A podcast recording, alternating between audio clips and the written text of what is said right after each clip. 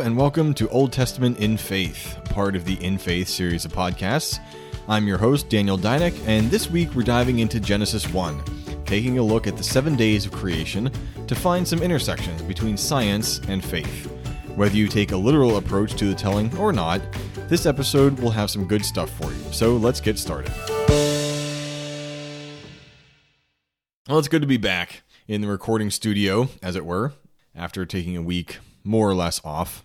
So, as I kind of was thinking would happen, getting used to the new schedule of working at Cleveland Metro Parks as part of their trail crew was very tiring. It's hard physical labor. Last week was, you know, the hottest week we've had so far. Every single day was in the 90s. So, fortunately, in the woods, so in the shade a little bit, but still pretty stifling hot. And then just trying to figure out, you know, what I have time for when I come home and things like that.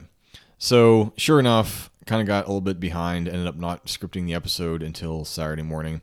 But actually, now that I've done that, I kind of like that schedule. So, you know, this coming Saturday morning, which, you know, while you're listening to this, essentially, um, if you listen to it as soon as it comes out, I'll actually be working on the script for next week's episode. Then I can record it Thursday night after my last day of work for the week, and then edit it on Friday and release on Saturday. So it should be a good schedule. Then it'll just be a matter of working everything else in, focusing more on doing the stuff on the weekends, Friday and Saturday, whatever it is I'm going to be working on. I think first on the list is to do another short story. I have one in mind, this time coming from book two, is where be pulled from, and I'm kind of excited about the ideas for it. So hopefully you'll be seeing that in the coming weeks. But for now, let's go ahead and finally actually dive into the Bible. And here we're going to go again, taking a second look at a passage of Scripture, seeing if maybe there are some assumptions that we may not need to carry with us. But maybe there are. Let's start out, though, with a little bit of time dispelling some more negative reactions and trying to remember what Christianity and the Bible are about. I want to start by talking about taking a literal interpretation of the Bible. And some of you might be starting to worry already, so let me see if I can set your mind at ease a little bit. What I am not doing and never want to do is reinterpret the Bible so that it's convenient for me or more easy to accept. Right up there with only pulling out the verses that prove you right is the practice of chipping away at the meaning of a verse or passage, watering it down, or downright nullifying it in order to get rid of a guilty conscience. If you're not being challenged by the Bible, you're not reading it right. Paul in Galatians 5, verse 24, says that those who belong to Christ Jesus have crucified the flesh. And let's remember that crucifixion is not a pleasant or easy experience, in case you had forgotten that. The flesh desires what is contrary to the spirit, and the spirit what is contrary to the flesh. You are in a battle between body and spirit, a true knockdown, drag out fight. Paul also talked about striking blows to his flesh, not actually physically, though some interpret it that way but he's talking about bringing his body in submission to his spirit and the Spirit of God so that he does not sin. No matter where or how you look at it, our journey toward greater holiness is not an easy one. And we cheat ourselves if we soften Scripture to make it easier on our flesh, trying to slowly bring it comfortably into death instead of annihilating it with extreme prejudice. Our flesh is out to kill us, and Satan is helping every step he can and we need to embrace that fact if we're going to have any chance of living the life God has in store for us. So I absolutely advocate a literal interpretation of the Bible when that interpretation draws us closer to God. The problem arises when we interpret literally a passage that was written metaphorically, like the one we just mentioned, for the sake of a literal interpretation of 1 Corinthians 9:27, where Paul strikes a blow to my body and makes it my slave, so that after I have preached to others, I myself will not be disqualified for the prize. There are those who engage in self flagellation, whipping themselves and descending into masochism, which is a sin, by the way, instead of a metaphorical interpretation, leading to the godly practices of self control, fasting, and seeking first God's kingdom rather than earthly comforts. Instead, if we take this 1 Corinthians passage backwards, we start with the goal of remaining qualified for the prize. The purpose is to abstain from sin so that you receive your reward in heaven. In order to abstain from sin, we need to bring our bodies under subjection of our spirits, making it our slave instead of our being a slave to it. To bring it under subjection, it's necessary for us to realize that we are not subject to it once we are in Christ. We do that by denying its earthly demands for pleasure and comfort. Only by forcing ourselves to a point where we have to rely on Christ and not our body can we experience the true sufficiency of Christ. Until then, it's all academic. Whenever you catch yourself saying, I can't have peace, security, or relax, or be free from worry without this earthly fill in the blank, that is when your body is ruling you instead of you ruling it. Anyway, massive aside, that's a little freebie for you. So, literal interpretations often apply, but we need to be careful of when they don't. A literal interpretation can lead us into sin just as easily as a metaphorical interpretation. Let's understand that. The second myth I want to dispel is that science and faith are inherently at war with one another. It can be a common mistake. As soon as someone says, well, science says this, that we automatically think it's contrary to Scripture. At its heart, though, science is the study of what God has created. It is scientists who are opposed to God and who use science to justify their lack of faith. But this is also true. A person who is committed to denying God will use whatever reasoning and logic they need to to maintain that denial. Science just happens to be a common, convenient ideology because also by its nature it cannot prove God exists. God is not something that can be stuck in a lab and tested with instruments. He is not a law the same way the laws of physics are a law, wherein each and every instance he performs in exactly the same way. His interactions with us are always tailored to our personality, our level of faith, and the gaps between where we are and where he wants us to be. What I don't want to do, though, is ignore the study of his creation when it does accurately inform our understanding of what he has made. Part of the wonder of his blessings is a universe that can be studied and explored, and is so vastly and nearly infinite that we will never be done studying and exploring it. So we do a disservice to what our God of order and not chaos has done in his creation when we reject his natural laws for the sake of a literal interpretation of his revelation. Third and finally, and then we'll get into the text. We need to understand that what we're about to discuss is not a salvation issue. Whether you believe the earth is 6,000 years old or some billions does not dictate where you spend eternity. We looked at this a few weeks ago, but your salvation depends only on whether you say with your mouth that Jesus is Lord and believe in your heart that God raised him from the dead, or not. After that, everything else will be shown to you and I by God when the time is appropriate. So, in store for us today is a long discussion of why we might not need to believe the earth was created in seven calendar days. And then a very short reversal undermining everything we've just talked about, showing that the earth may indeed have been created only 6,000 years ago, even though it looks like it's far older. Let's begin and first just read through the entire creation story Genesis chapter 1 and the first three verses of chapter 2. In the beginning, God created the heavens and the earth. Now the earth was formless and empty Darkness was over the surface of the deep, and the Spirit of God was hovering over the waters. And God said, Let there be light, and there was light. God saw that the light was good, and he separated the light from the darkness. God called the light day, and the darkness he called night, and there was evening and there was morning, the first day. And God said, Let there be a vault between the waters to separate water from water. So God made the vault and separated the water under the vault from the water above it. And it was so. God called the vault sky, and there was evening and there was morning the second day. And God said, Let the water under the sky be gathered to one place, and let dry ground appear. And it was so. God called the dry ground land, and the gathered waters he called seas. And God saw that it was good. Then God said, Let the land produce vegetation, seed bearing plants and trees on the land that bear fruit with seed in it, according to their various kinds. And it was so. The land produced vegetation, plants bearing seed according to their kinds, and trees bearing fruit with seed in it according to their kinds. And God saw that it was good. And there was evening and there was morning, the third day. And God said, Let there be lights in the vault of the sky to separate the day from the night, and let them serve as signs to mark sacred times and days and years and let them be lights in the vault of the sky to give light on the earth. And it was so. God made two great lights, the greater light to govern the day, and the lesser light to govern the night. He also made the stars. God set them in the vault of the sky to give light on the earth, to govern the day and the night, and to separate light from darkness. And God saw that it was good. And there was evening and there was morning, the fourth day. And God said, Let the waters teem with living creatures, and let birds fly above the earth across the vault of the sky. So God created the great creatures of the sea and every living thing with which the water teems and that moves about in it according to their kinds, and every winged bird according to its kind. And God saw that it was good. God blessed them and said, Be fruitful and increase in number, and fill the water in the seas, and let the birds increase on the earth. And there was evening and there was morning, the fifth day. And God said, Let the land produce living creatures according to their kinds, the livestock, the creatures that move along the ground, and the wild animals, each according to its kind. And it was so. God made the wild animals according to their kinds, the livestock according to their kinds, and all the creatures that move along the ground according to their kinds. And God saw that it was good. Then God said, Let us make mankind in our image, in our likeness, so that they may rule over the fish in the sea and the birds in the sky, over the livestock and all the wild animals, and over all the creatures that move along the ground. So God created mankind in his own image. In the image of God he created them, male and female he created them. God blessed them and said to them, Be fruitful and increase in number, fill the earth and subdue it, rule over the fish in the sea and the birds in the sky, and over every living creature that moves on the ground. Then God said, I give you every seed bearing plant on the face of the whole earth, and every tree that has fruit with seed in it. They will be yours for food. And to all the beasts of the earth, and all the birds in the sky, and all the creatures that move along the ground, everything that has the breath of life in it, I give every green plant for food. And it was so.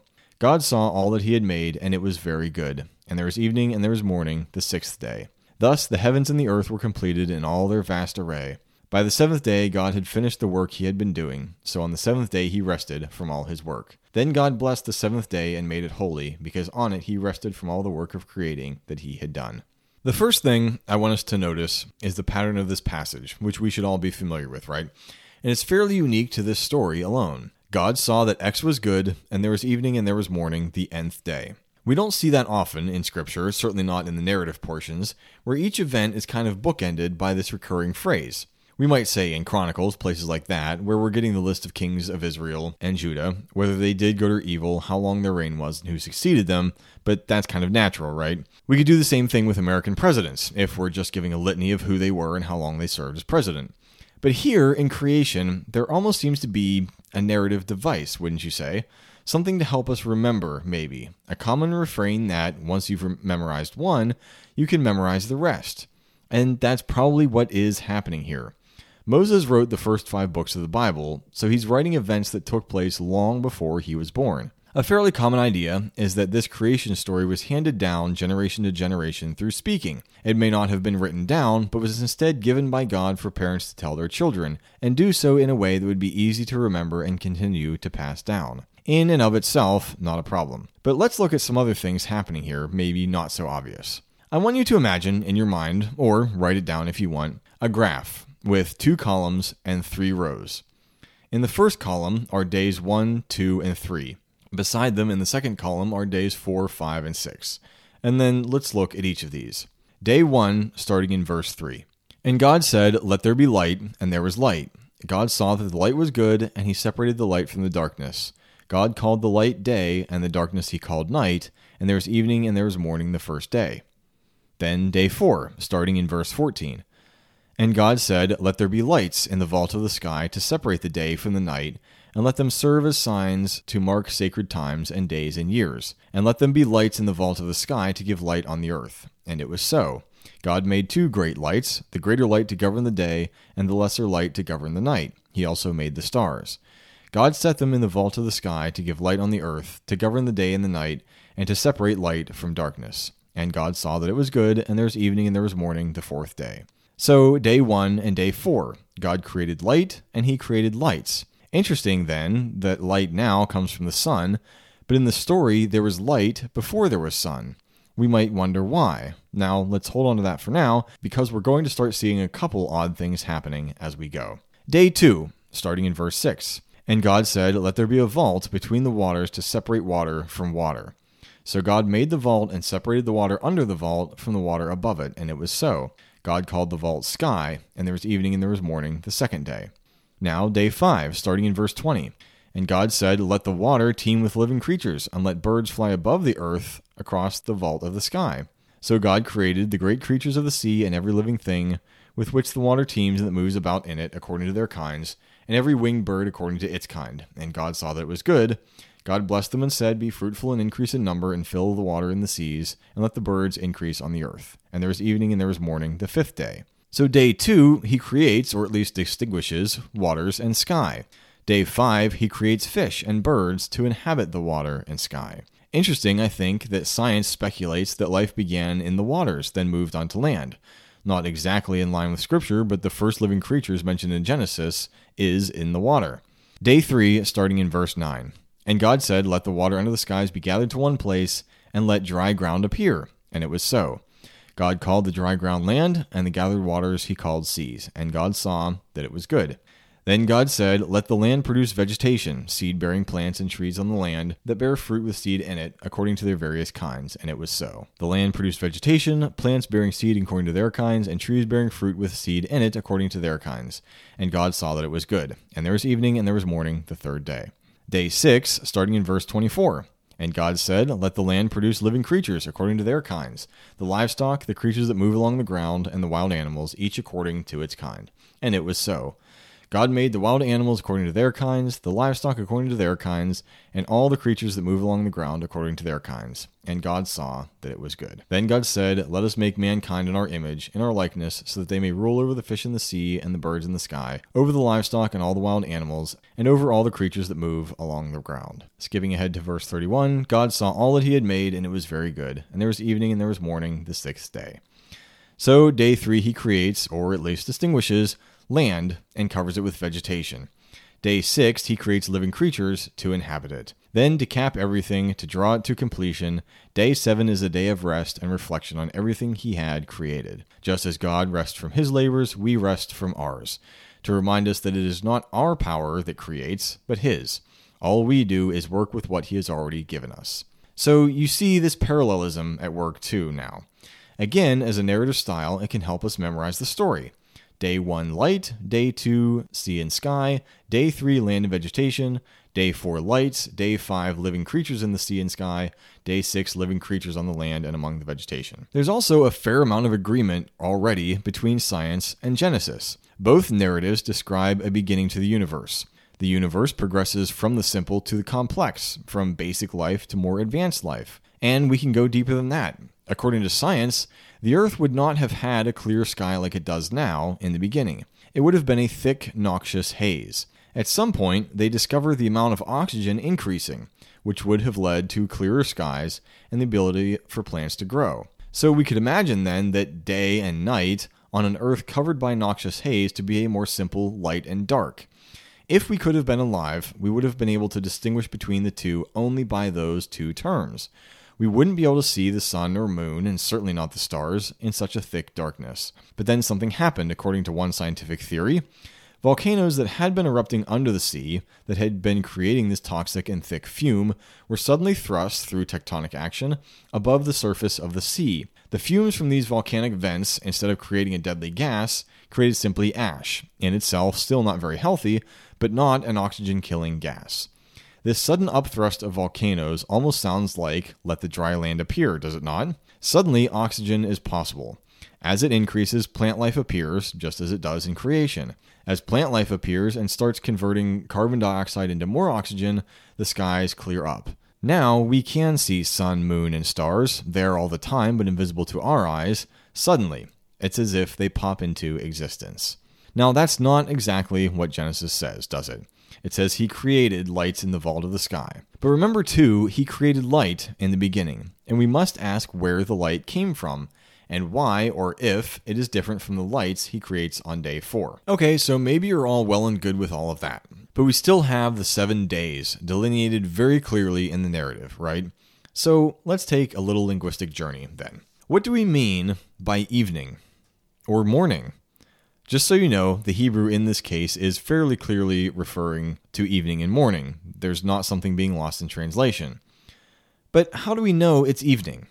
Without looking at your watch or your phone, you can look out the window and on a clear day, you can say it's evening without even thinking about it.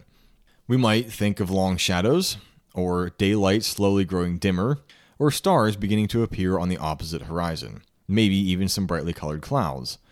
We also know that sunset is dependent on location, right?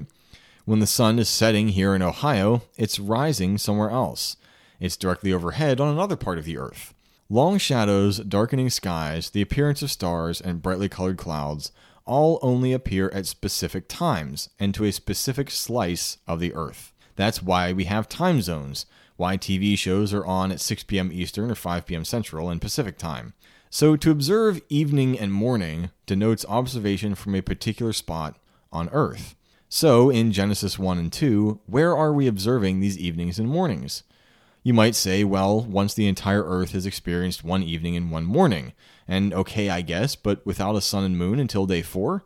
There are some who say that maybe the eons of time occurred within those first three days, but once the sun and moon were created, then the rest were real actual calendar days like we have now. So then, we support a metaphorical translation of verses 3 through 13, but only a literal one after that? It still says the first day, the second day, the third day, using the exact same Hebrew words as the fourth day, the fifth day, and the sixth day. So why must they be metaphorical evenings and mornings and days at first, then literal ones after that? Is it not possible that the creation story is a narrative? Not fiction per se, but perhaps an allegory of sorts, one long memory device to understand that God created the earth in a certain order and in a certain way, and one in which, as we've seen, is not so widely divergent from what science tells us. All that evolutionary theory does wrong, at least from my perspective, is to try to get rid of God, to try to say that all this stuff came about as a result of natural processes without the need of a God or some divine creator to explain it all away. Whether he did it in six days or several billion is meaningless. The simple fact is, he did it. It didn't do it itself. One quick story, and then I'll reverse everything I've just argued for in one passage of scripture. I was visiting Durango, Colorado a few years back, and I took the Durango and Silverton narrow gauge train up to Silverton for the afternoon. On the way back, in one of the many spots where the train ran under this tall cliff, I noticed beside the tracks a pile of stones, way out in the middle of nowhere. Didn't really see a trail nearby or anything, but there were three or four large stones stacked on top of one another. And I thought, huh, someone's stacking stones out here. And it struck me why did I assume a person was doing it? Why don't we assume at the base of the cliff stones that fall might stack on top of one another? To me, this is the simplest explanation of why evolution without God is senseless. We know that stones don't stack on top of one another, at least not three or four of them in a neat pile. Invariably, one of the stones, if they're simply falling or rolling into place, will knock over the structure and reduce it to an unstacked pile. And yet, there are those who think the incredible, mind bogglingly complex systems of life we see in the universe simply fell into place, structures far more complex than a stack of a couple of stones. I do not see evidence otherwise of a universe that tends toward order and increasing complexity, except in living things. But even those living things degrade and decompose. So I cannot fathom an assumption that, in this one instance of life, chaos would create complexity. The only way that happens is when something with a will brings chaos into specific order, like stacking random fallen stones into a cairn to guide the way for others. So, how do we justify belief in a seven day creation and a young earth? John chapter 2, verses 1 through 10. On the third day, a wedding took place at Cana in Galilee. Jesus' mother was there, and Jesus and his disciples had also been invited to the wedding. When the wine was gone, Jesus' mother said to him, They have no more wine. Woman, why do you involve me? Jesus replied, My hour has not yet come. His mother said to the servants, Do whatever he tells you. Nearby stood six stone water jars, the kind used by the Jews for ceremonial washing, each holding from twenty to thirty gallons. Jesus said to the servants, Fill the jars with water. So they filled them to the brim. Then he told them, Now draw some out and take it to the master of the banquet. They did so, and the master of the banquet tasted the water that had been turned into wine. He did not realize where it had come from, though the servants who had drawn the water knew. Then he called the bridegroom aside and said, Everyone brings out the choice wine first, and then the cheaper wine after the guests have had too much to drink, but you have saved the best till now. I can only imagine, as good as this wine was supposed to be, aged to perfection in an appropriate cask of whatnot, that if a scientist were to get a hold of a sample and put it in a lab, he or she would declare without reservation that the wine showed every marking of a certain age, a certain level of fermentation, specific alcohol content that only comes from a chemical reaction that takes place over a certain amount of time. If Jesus, then, can create an excellent wine in an instant that has every appearance of a wine that would take months or perhaps years to ferment naturally, why cannot God create in six days a universe that bears every appearance of a system that would take billions of years to happen naturally? I don't know why he would, except to prove that he is God and is exceptionally powerful.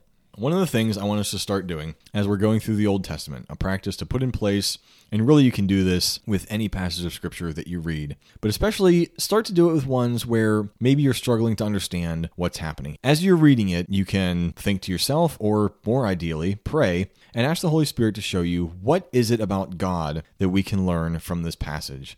Going back to this idea that whether or not it's actually important whether the earth was created in seven days that scripture says or seems to say, or whether it was created in billions of years that science says it was, is when we read this creation story, what can we learn about God from it? Certainly, one of the easy things to take away from this is, as we've said, his incredible power. That God could say, Let there be light, and there was light.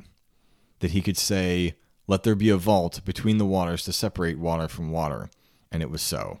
That he could say, Let the water under the sky be gathered to one place, and let dry ground appear, and it was so. At each and every one of these times, God had only to speak, and whatever it was he said came into being. This, I hope, is something that whether you believe the earth was created in seven days or whether you believe it was created in millions of years, that we can agree on this one fact that God is awesome and powerful. But let's also recognize, too, that God cares about us. Verse 27 says So God created mankind in his own image. In the image of God, he created them, male and female, he created them. In verse 28, God blessed them and said to them, Be fruitful and increase in number, fill the earth and subdue it, rule over the fish in the sea and the birds in the sky and over every living creature that moves on the ground. And then he gives every seed bearing plant on the face of the whole earth to us for food as well. So there's an incredible amount of care and love in this that he spent this time creating this incredible universe and then hands it to us. We could say the pinnacle of his creation, hands to us, the bearers of his image, and tells us to take care of it. And then thousands of years later, Jesus comes to earth and he starts asking the people who claim to believe in God or who want to believe in God, why are you worried? Why are you afraid? Why do you have so little faith? That the God who loves you and cares for you so much that he stamped his own image on you, that he is powerful enough that if he wants to make a change, if he wants to move on our behalf or on the world's behalf, all he needs to do is say, and it happens. Instead of arguing over whether or not it happened in seven days or in billions of years, let's just remember that God is who He is. He is exceptionally powerful, and He cares about us and loves us very much. So I thank you then, if you've made it this far, for sticking around through all my potential heresy, and I hope, whichever side of the fence you feel inclined, that you found something useful and helpful. Join me again next time for our next leg through the Old Testament. Until then, keep the faith and keep it old school.